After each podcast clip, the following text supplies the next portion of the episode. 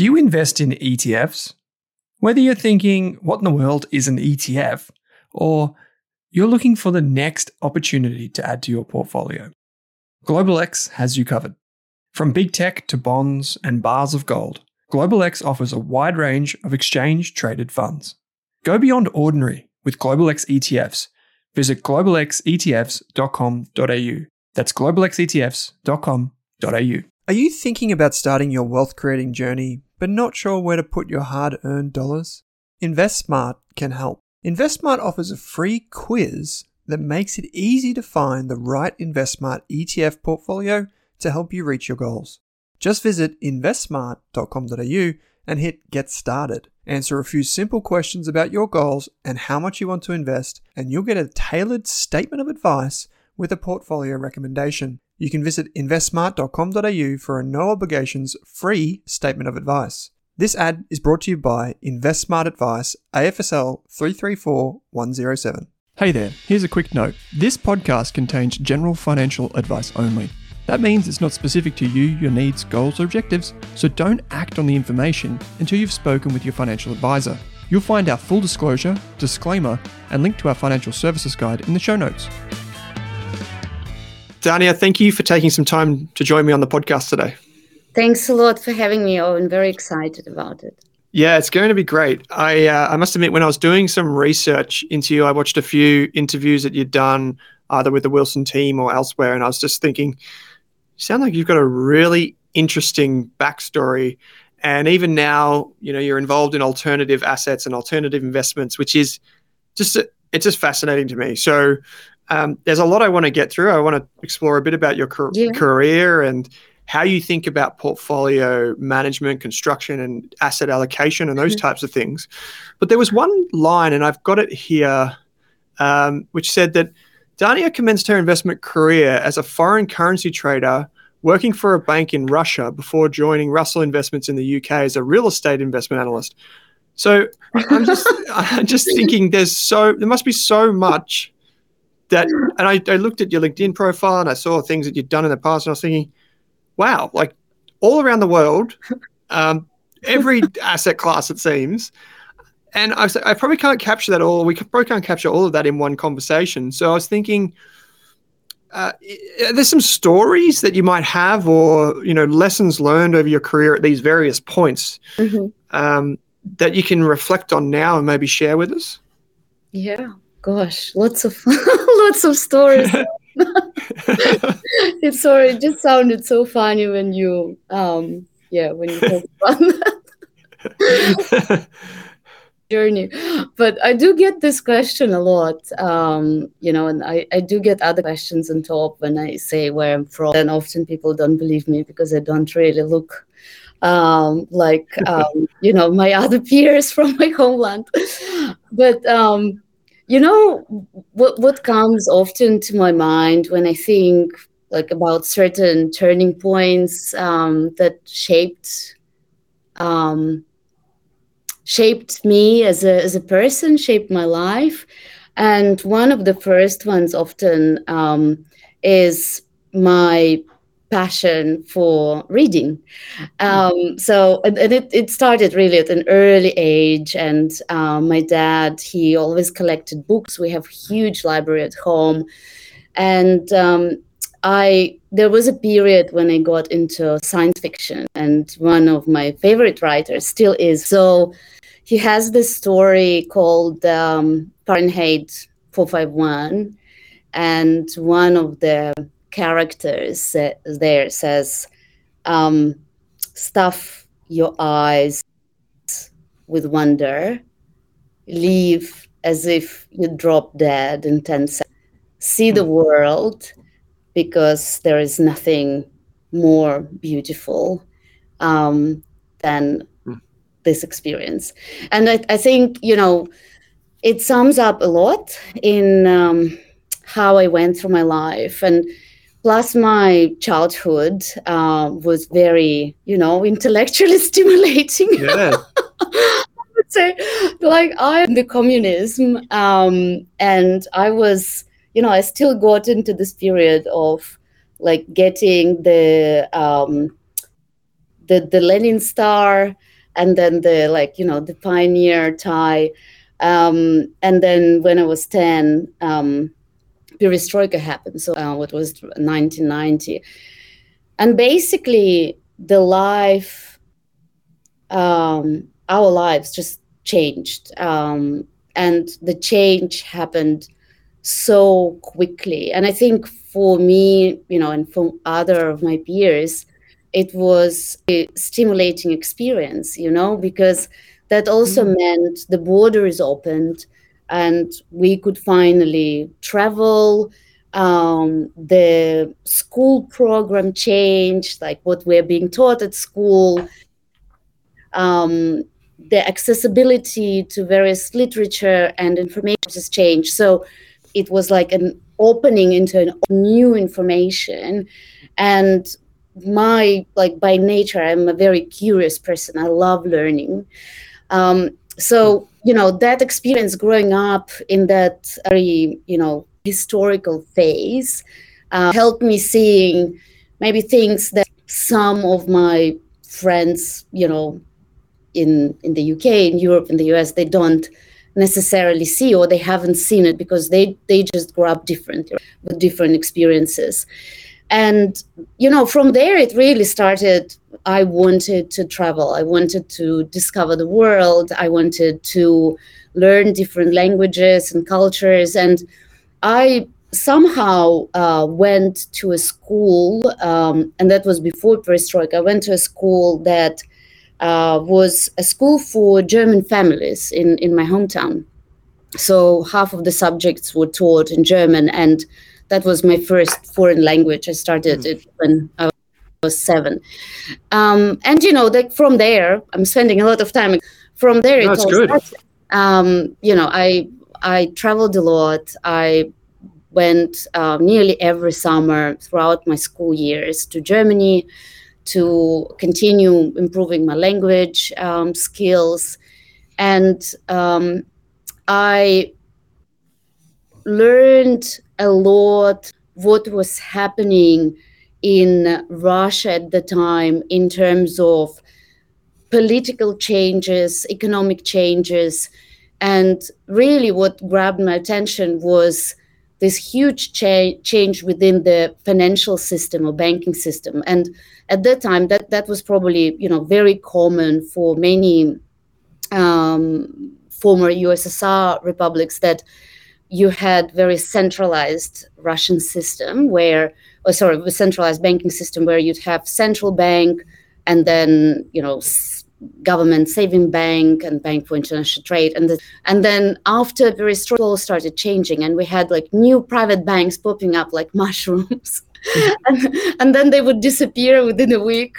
Um, so you know it was all very interesting to observe that when it came to making a decision what i want to do or like where do in terms of continuing my studies after school. Um, after you know discussing it with um, my dad he he really encouraged me to look into finance and banking um, because it was really one of the sectors at the time that was going through huge evolution through huge change and it was actually really interesting to watch it and be part of it and you know that that was how i made the decision and um, i had to be honest at that time no idea about investing or banking or financial sector. You know, I I loved literature and languages. so it was like, you know, moving into a new world. Um, and and I really loved it. I loved it. It opened so many doors in terms of new um, areas to learn about. And I uh, quickly realized that at the same time, like I wanted to continue studying abroad. So I did go and um, you know did like an exchange year in Germany at the university. So that all laid a bit of a foundation. You know, when I go back to your initial question, how did you end up here? Um, I think I always wanted. I wanted that challenge. I wanted that experience challenge. I wanted that intellectual challenge uh, to feed my curiosity.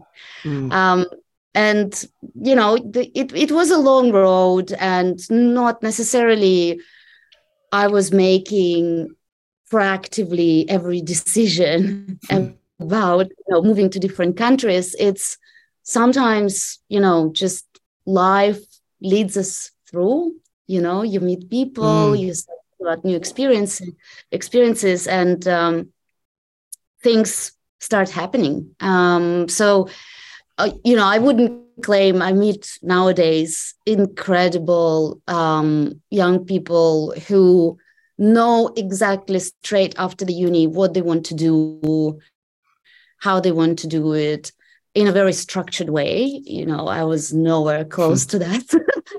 so it all came over time and still evolving.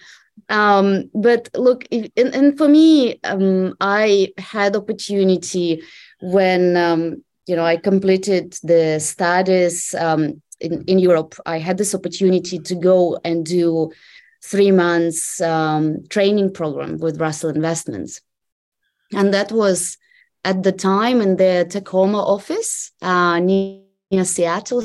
So. Mm-hmm. I did spend three long rainy months living in Seattle and commuting to Tacoma. Um, and that really gave me such a good insight into other asset classes. So, just thinking more broadly um, about like global equities, fixed income, and then alternatives, that was probably the first milestone that also shaped me in terms of what I really found interesting, what I wanted to learn. Um, I would also add just reflecting back on the experience, um, having around me really strong role models helped a lot. I I only now perhaps realize the impact that those people um, made on me. And you know, one of those uh, moments was when I started uh, just after the university. I started working for for a privately owned bank um, in in my hometown back in Russia, and the CEO, CIO, and CFO were all female professional, mm. which was very very unusual mm. at the time, and to me it was more like an inspiration. You know, it's it's all possible. You you don't have to feed into that um, you know social model at that time where you know a, a woman would take on um, the role of you know building out the family and raising children that it was there was more to that and it was possible to achieve that by working uh, with those women i really realized it is possible mm. and it is possible to have it all um, so that that was kind of another um, you know incredible experience that I had um, when you know when when deciding on my next steps. Mm. How many languages do you speak? So I speak I speak German. That's like you know my favorite. I love German.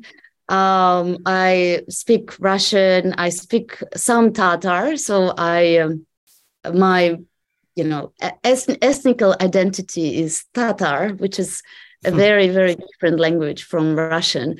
Um, and I speak Spanish. I can speak a little bit of Italian. And, you know, I would, if I had time, I would love learning more. we obviously speak English as well. I speak English, yes.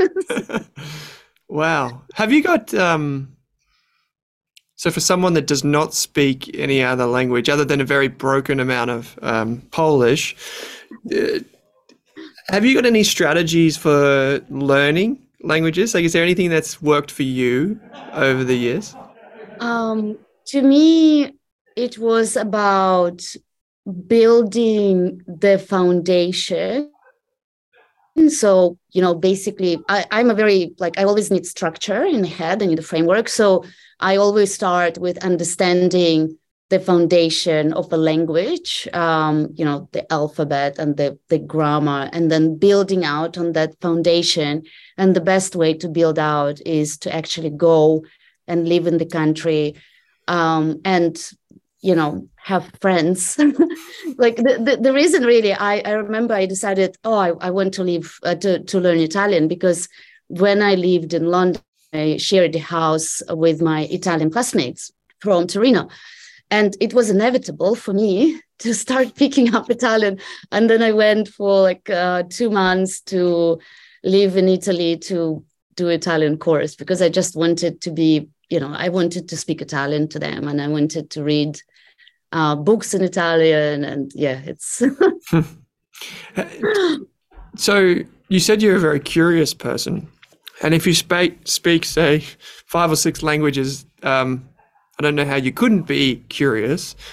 Mm-hmm. How like eh, how about then, you know, one of the questions that I wanted to ask you was engaging people and, like I guess people from all walks of life uh, is really interesting to me and how we form teams.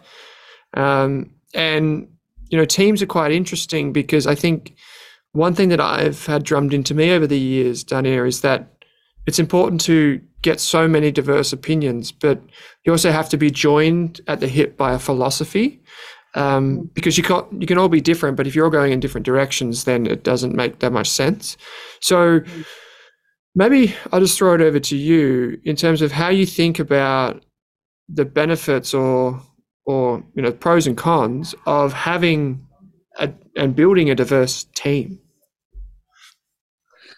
Gosh, that's uh, you know question number one when you think like governance and culture and it's such an important area for me more like even if i think from the investment perspective um, and you know we, we can we can talk later in terms of how we invest within wma but uh, we do work closely with our investment partners and so for me that's often one of the first questions that I want to understand, you know, who are the people in the team and, um, you know, how much diversity there is in terms of the experience, background. Because the reality is, Owen, that when you have a very very plain team like let's say it's um, let's talk about one of the you know one of the four top business strategy consulting firms.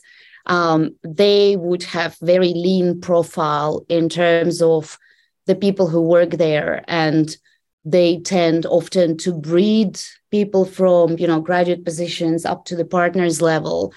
And there is you know a purpose for this um, because they wanted to be very effective and streamlined when they work on a project and the reality is it's easier when you have mm. teams that think alike and come from similar backgrounds in terms of managing teams like that it often may come across well that's that's just easy. We'll just hire people who are similar to us who think the same as us. And it's often uncomfortable. Any change right? Like any change for anyone can be really uncomfortable. So when you start bringing in people who are from diverse backgrounds, cultural backgrounds, nationalities, um, experience, work, etc., you do need to understand why you are doing this. What's the purpose of this? And then, as you said, to have very well defined core beliefs and mission statement to make sure everyone in the team understands where we are going and what's driving us and it's um it even goes you know i've, I've been spending um, lately like you know past few years a lot on the subject of neurodiversity and that comes like more from the personal experience one of my older sons um, he's autistic and he has adhd um, and you know this whole topic of neurodiversity, uh, it, it just fascinates me. Mm. Again, very curious to learn about new things. but seriously, I it's an incredible area just to think well, um, by including in our teams, you know, within financial industry or without tech, within other industries, uh, and going even beyond what we just discussed, but also thinking about how different brains might work and what benefits it brings. You know, all this, the diverse team equals best results, but it needs to be very carefully managed. And one key element for success here is mutual trust and respect. When there is no trust within the team, you know, it, it doesn't matter how diverse it is, but this mutual trust and respect is like a bi- binding, like glue mm. for, for any team. I'm so passionate ab- about the topic, so I can talk for hours. You you you need to guide me. well, so I've brought this up once or twice on the show, but the the way I think about companies is as if they're just like tribes. Because I'm, I'm a huge fan of the book Sapiens. Mm-hmm. Um, if you've read that book, and in that it talks about how, like, for example, uh, property rights. So, um, just the the concept of law and order, right, is actually it's a made up thing. It doesn't exist, right? Uh, it doesn't actually exist. It only exists because we believe it exists, right? And the only way we, we know that it exists is because we communicate with each other. So we communicate between us so we have an understanding that there is law and there is order because if we don't follow that law and order something will happen it's a story that we tell each other mm-hmm. right and so to your point around communication effective communication is vital for that very reason because without that without the trust yeah. you don't know which direction you're going right? Yeah yeah no uh, uh, absolutely. And you know i i've been like specializing all um you know most of my career in alternative investing. And i do think it's quite a you know quite a distinct area compared to other more traditional asset classes. Even in the way um, investors think within you know private equity real estate infrastructure um, in like the way they communicate is so important because let's say if you are an equity investor literally tomorrow and maybe you are already doing it you you know you invest an x amount of money you build out your portfolio nothing really um, stops you from building a very successful portfolio. You know if you have a good understanding of the market some technical skills to understand how to analyze the companies and you know read the macro um, macro fundamentals. But i always think within let's say infrastructure there are so many complexities even within each of those asset classes and so many various um, groups involved in hmm. ensuring mm. this asset is taken from let's say greenfield development asset down to one of the best performing assets five to seven years ago it's also very long term mm. so i feel in the area where I've been working, this, you know, effective communication, active listening, and the ability to connect all those subgroups and you know the the co- complex concepts connect them together um, that that was really important to learn over time. Um, and it's also you know honestly i i worked in in a, in a few countries um, and it, it's so funny but every time i would say it is such a small industry. Yeah. it's such a small industry. It's incredible. Um, you know I, I would still sometimes like bump virtually or even physically in sydney with some of the either ex-colleagues or people i met when i was in the us and it's just you know it's a much smaller industry. If you think if we currently have 100 trillion um, US dollars of assets under management globally. Mm. That's for asset managers, not, not I'm not talking about uh, asset owners. It's about um, gosh, about 30 roughly is in alternatives. So, you know, it's only a fairly small portion mm. of that huge um, market is is an alternative. So it is a small world. So kind of just, you know, closing the loop by saying that relationship, effective communication in in alternatives is, you know, extremely important. Mm.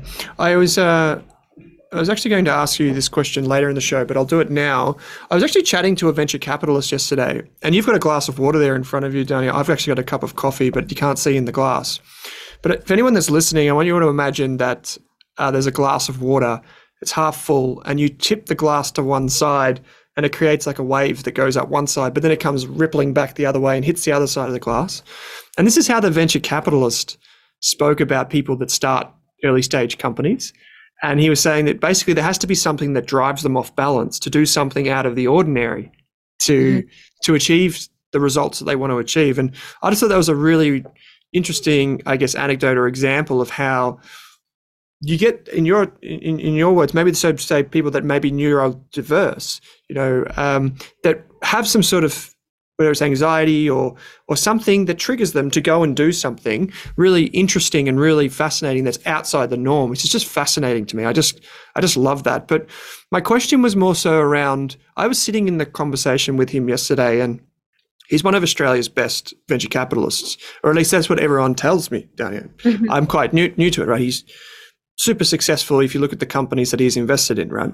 But i was sitting there thinking if i was an alternatives investor like you are, how how do you judge a venture capitalist? Like we're judging the funds or the, the, the venture capitalists who judge the earliest stage companies, right? So this is like at the pointiest of the pointy end.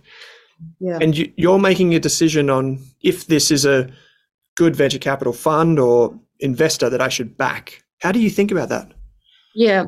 So look, I think to start with, um, Australia or Australian venture capital would be still, or I would say it's still in that baby stage, uh, baby age, compared to, let's say, US or even European venture capital um, sectors, because realistically in Australia, we don't really have um, that many venture capital fund managers who went through at least one cycle of fully realized portfolios. So mm-hmm. often when you go and look at various venture capital players here, um, you do find this tendency of rolling portfolio companies from one fund into another by giving them time to continue growing, to further capital raisings, fundraisings, etc but there are not that many that have been fully realized. So for me, looking mm. at hmm. this, I do get quite nervous when I don't have the data on realized track record. And for okay. me, talking about performance of the existing portfolio companies within venture capital is not, you know, it does not necessarily give me the full picture of what's your skill set on executing strategies like mm. venture capital? That's the first point. The second point within wma portfolio there is some exposure to venture capital but my intention is really to fully exit those positions and i haven't been making any new allocations. Why? Because that's probably one of or maybe one asset class within alternatives that has the highest beta, equity beta. Yeah. So if you think about this, um, you know, from the bigger picture, why do you want to invest in alternatives? Um, right? Like if you want tomorrow to go and invest outside equities or fixed income, you know, you want private equity, real estate, why do you want it? And one of the key reasons often uh, is looking for more diversification within your portfolio. So you do want to see asset classes that don't have such a high equity beta. The reason venture has high equity beta because the main exit point for venture capital deals is to go through IPO. So it's inevitable. The equity valuations will spill into venture capital. Whatever is happening within the listed equity markets will, uh, you know, impact um, venture capital valuation. Mm. So, you know, for me, it's it hasn't been really an area where I would say I am going to invest more capital or I really want to invest more time to find the best in class. And I'm sure I'm I'm sure there are you know excellent people and I met some incredible people from Australian venture capital sector. I'm more thinking, you know, what I want to achieve with WMA portfolio and what do we stand for when we um, we talk to our shareholders. And it's just not the most natural fit within the portfolio.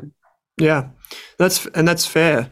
Um, it, interestingly, do you think just maybe one little follow up question here before we move on from this?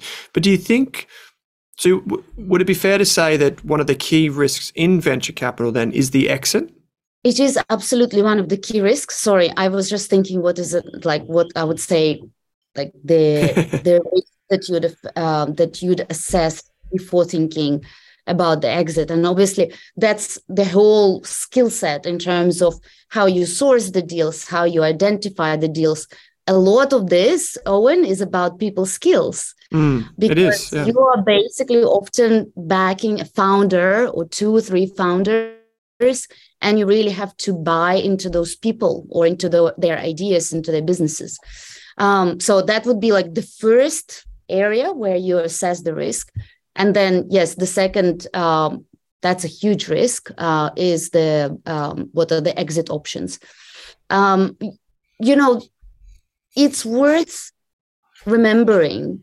And I do know this asset class often gets a lot of media attention mm. because it's it's an exciting area, right? Like it's exciting area, and you expect some absolutely stellar returns so important to remember that any venture capital portfolio would have very high dispersion between losers and winners.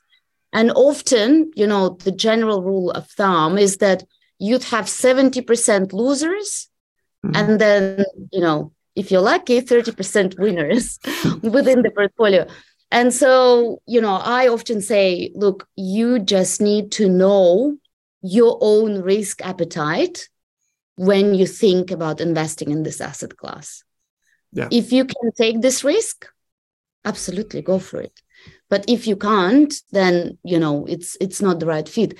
Um, I do get questions like in terms of the timing, what's happening with venture capital, because obviously last year there was a lot of capital raised uh, mm. by Australian venture capital. I think you know record um, like over a billion uh, dollars dry powder which is like a record for the australian market um, and many investors for obvious reasons got very nervous about late stage venture capital there were also quite a few pre-ipo strategies in the market um, and you know when when i when i think about this asset class from the opportunity set perspective I do think investors will continue finding some really great deals at the early stage because venture capital is very long term.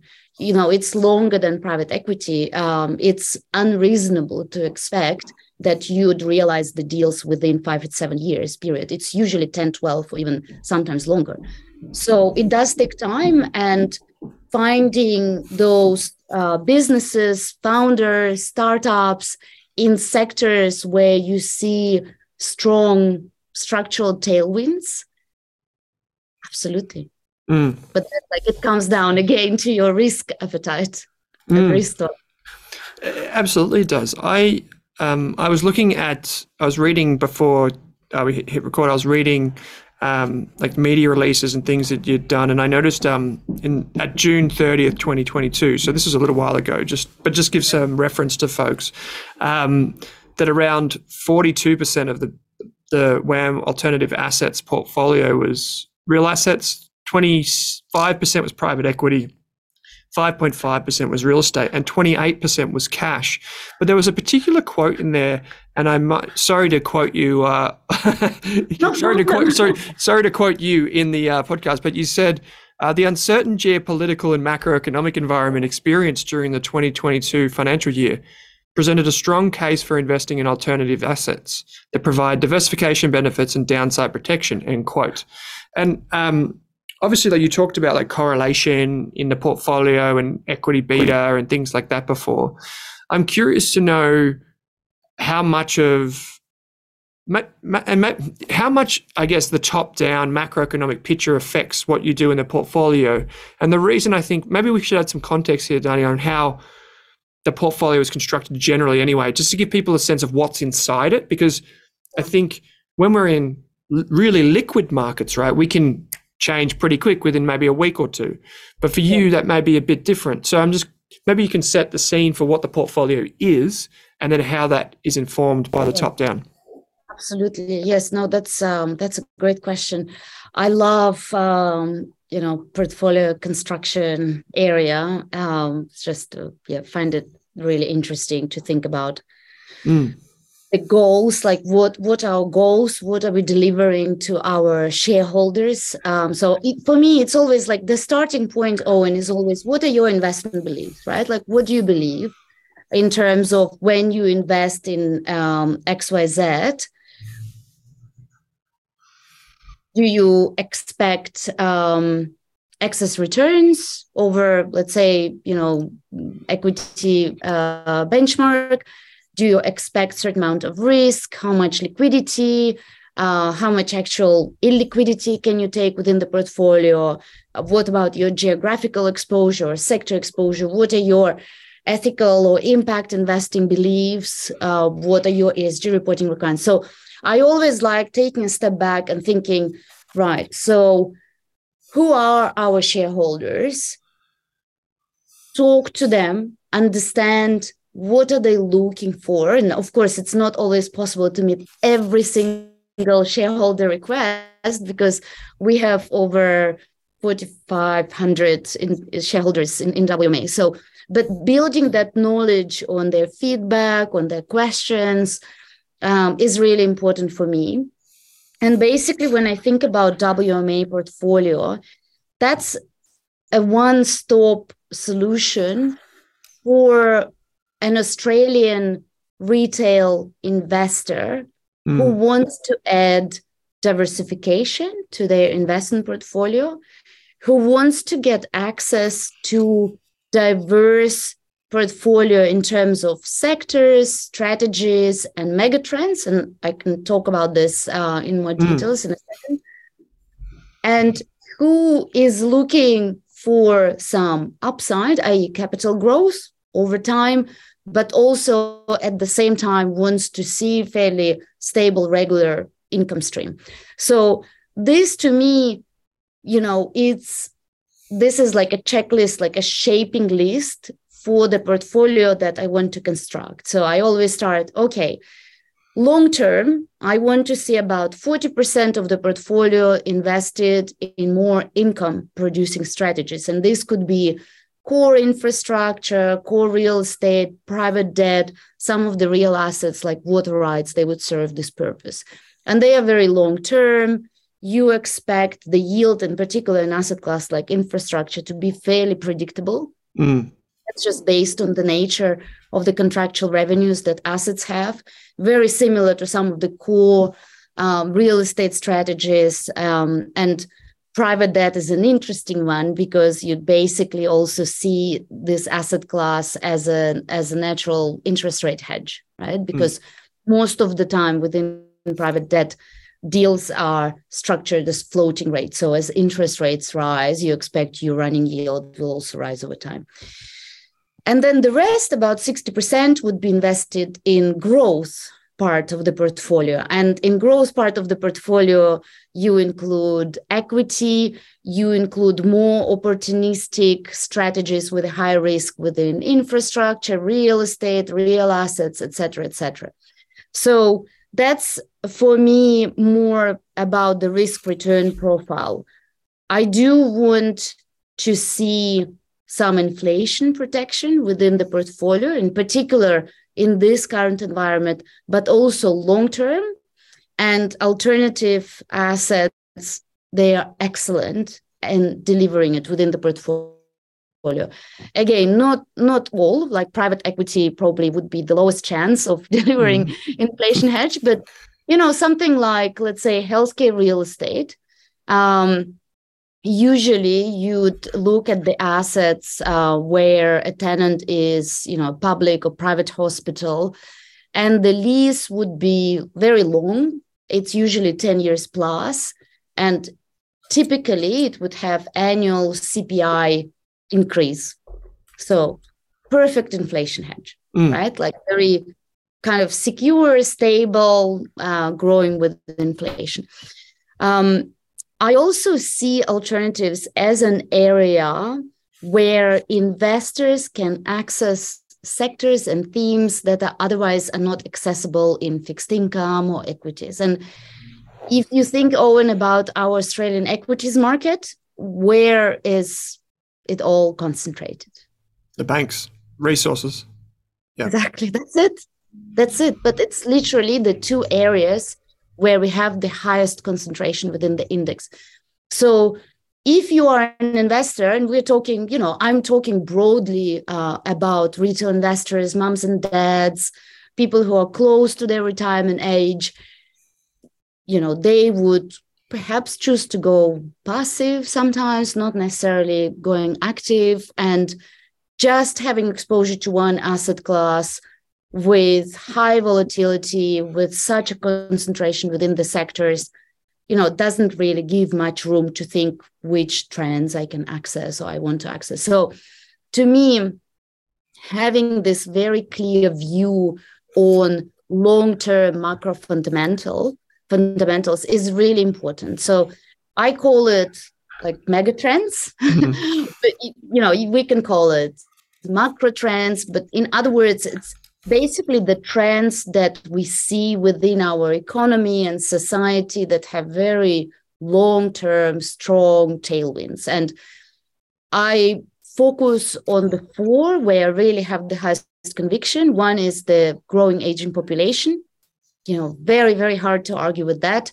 All the statistics that show that our population will continue aging which also means this puts enormous pressure on the existing healthcare system excellent sector for alternatives right because you mm. can invest in healthcare through real estate you can invest in healthcare through infrastructure you can invest in healthcare through private equity all those routes are available. And to me, it's an excellent trend because it's very likely to continue long term. The market is definitely undersupplied, but the demand keeps growing. So there is a lot of room for further mm. growth, further improvement. One example. Second would be climate change. And it's again, you know, the, the theme that's very hard to argue because by now we already have the actual statistics, the actual facts showing us that we are experiencing more frequent uh, extreme weather condition uh, conditions and events. And you know the the three years uh, of La Nina in Australia is very unusual. It is very unusual because usually when we look at the interchange between El Nino and La Nina, it, it, it kind of used to happen within every 18 months or so. And we've been three years into this period of increased rainfall. And there are many other, like you just open the news and every day you'd read something is happening around the world. So to me, what does it mean? I look at this trend and I think about renewable energy, infrastructure. I think about new technology connected with energy transition that can be accessed via private equity. I think about sustainable agriculture that can be done through, you know, building energy efficient greenhouses, et cetera, et cetera. The third one is digitalization, and it's uh, again something that you know I, I've never met anyone so far saying, you know, like what is this trend? Like it's it's non-existent. Again, we are very unlikely to go back um, in terms of pre pandemic times. I, I really see the period when we were going through uh, the COVID, um, it accelerated the trend enormously, where we really felt technology affected every aspect of our life work, um, food, health, children, like everything was suddenly connected with technology. Yeah. So again owen you know like it, it's uh, it's a great opportunity set within alternatives to tap into technology. So we we are actually we just um, committed recently capital to one very exciting deal that actually supported by both trends growing aging population and technology. So we'll we'll be announcing it soon Um, and then the the final one is increasing demand for food. Um, it has been there for a while and it will be there for a while. If you look at the world population uh, globally, we just hit 8 billion, and the scientists were predicting that we'll hit that number by 2030. You know, it's all going more rapidly. It's all um, going into the direction and at a speed that no one really expected, no one predicted. And again, for me, it's one of the themes that I can invest in through agriculture, through water rights, private equity, real estate. If I think about, you know, industrial last mile logistics and the whole supply chain so, in other words, when you think about portfolio construction, there is no one element that you think about. This is the most important one to look at or to assess when you construct the portfolio. It's um, understanding, you know, the investment beliefs, understanding the investment goals of your investors, and you know what they want to achieve by investing in that portfolio. But then also positioning that portfolio successfully long term mm. successfully long term i you know i've been thinking when be, before we we met today um, i've been thinking about uh, one of your question questions was about you know personal style of investing something like a lesson learned um, or what events shaped mm. you you know being who you are like in the way you invest I am quite unusual, probably within alternatives, that I do spend a lot of time assessing the risks and assessing the downside. To me, this is so important. And it could be, I don't know, like some studies say, you know, female portfolio managers, they just tend to spend much more time on assessing the risks. Um, but I also like when I think back, like i experienced at you know fairly young age how you know one political or financial event can just wipe out your mm. you know wealth your assets everything you have and to me it was always about not focusing entirely on the upside which if you think about you know venture capital private equity they focus a lot on the upside. And then if you think about uh, private debt investors they tend to focus a lot on the downside. Mm. so i'm probably more like in the group of when when you talk to someone who manages like senior loans you know they'll be spending a lot of time assessing the risks. Um, this is really important to me. And i, I think it's not just from what I learned in my professional career, but it's also what I learned like through life, um, you know, experiencing those um, extreme events. So w- within the portfolio, again, I would focus a lot on quality across the asset classes um, rather than looking what's like what's the maximum upside that I, I can achieve. Yeah, I like that. There's a lot, so many books that profile great investors say that the first point of call is the risk, like knowing your downside before you calculate your upside, right? And so many of us just skip straight to the second bit because it's more fun. Um, so just to just to recap, there, I, I wrote down the uh, the four that uh, I guess, trends or mega trends, which were the aging population, uh, climate change, digitization, and, and, food demand. I mean, they're all so interesting. I, I obviously being inside the listed investment company structure helps because you can offer what is traditionally for institutional investors only or wholesale investors only. You can offer that to a retail audience and via the exchange, which is fantastic. I'm curious though, how many um, we'll say, how many transactions do you normally make in a year?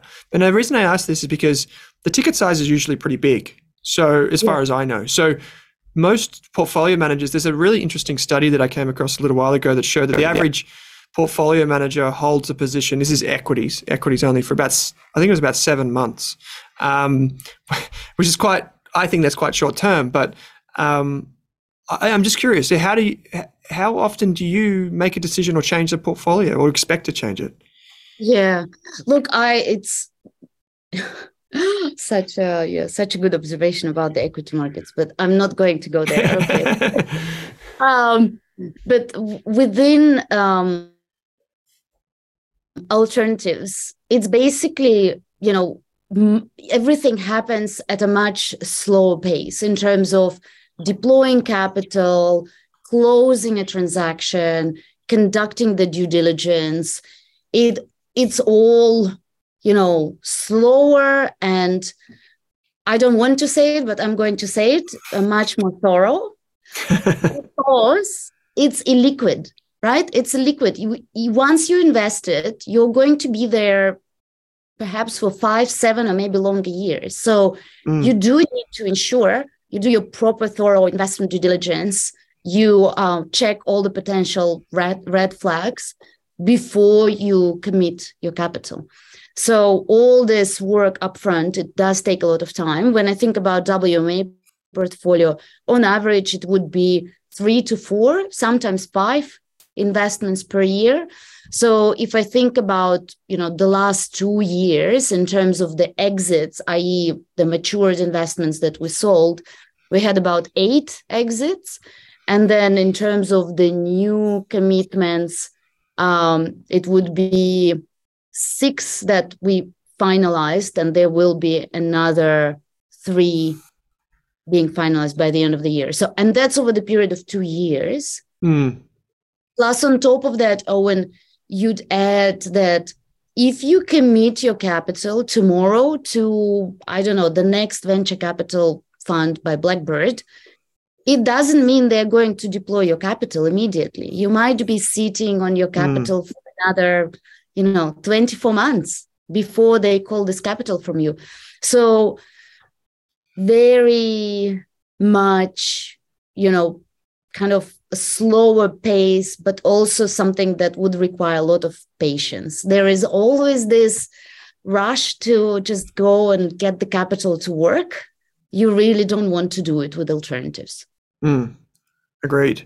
Um, I'll put all the links in the show notes so people can go and check out um, the WMA, the WAM Alternatives portfolio, um, and see like your latest uh, insights and all that type of stuff, as well as a bunch of videos. Uh, but I thought I'd just ask one final question, Danny, if I may, which is just this is a thought provoking question, which is what's one thing that you believe about investing that few people would agree with you on?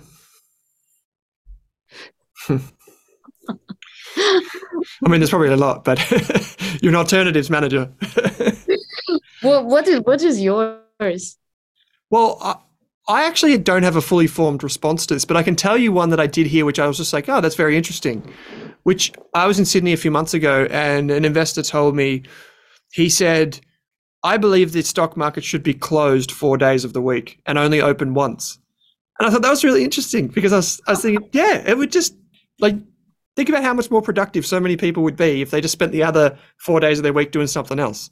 Um, yeah. I'd probably be out of a job, mind you, but I just thought that was really interesting. Uh, I can't remember what Geoff said either.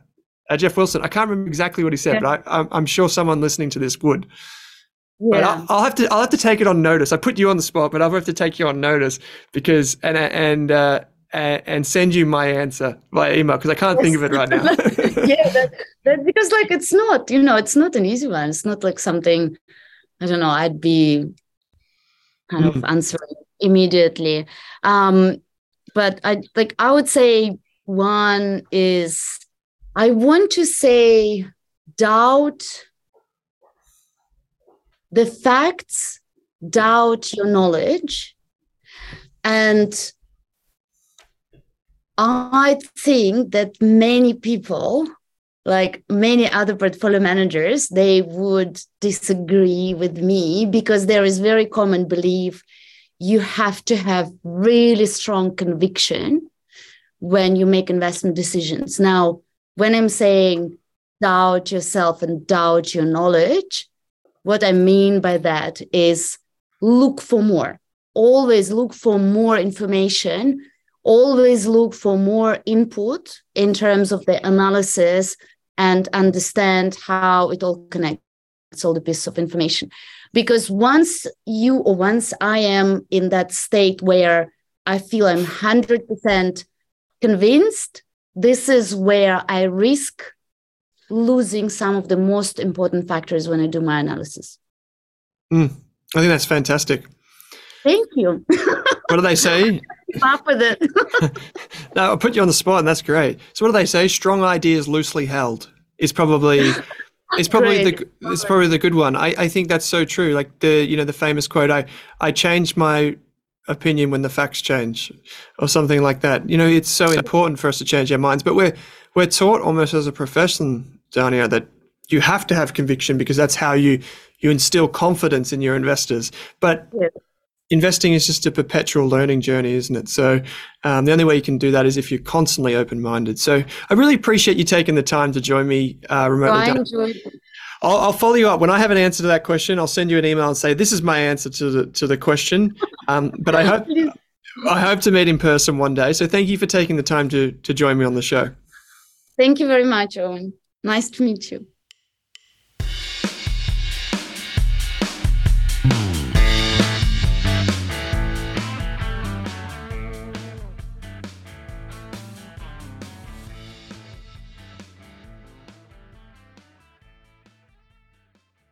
For more than a decade, I've been hunting for the best investors and their methods, strategies, and tools for investing. After years in the industry, countless books, a few degrees, and 1,000 podcasts and live shows, I've rolled this accumulated knowledge into something called Rask Invest. If you've ever heard me talk about a core and a satellite, active and passive, true long term compounding, or you simply want to know exactly how I would invest, now is your chance. Rask Invest is our new investment service, designed for all types of investors who want professional management of their core portfolio at a low cost from a team they trust. Rask Invest helps you automate your wealth creation and passive income. Simply click the link that says Invest with Owen in your podcast player to join one of our live platform walkthroughs or book a call with us. You can also view the Rask Invest PDS and TMD and get invested with me.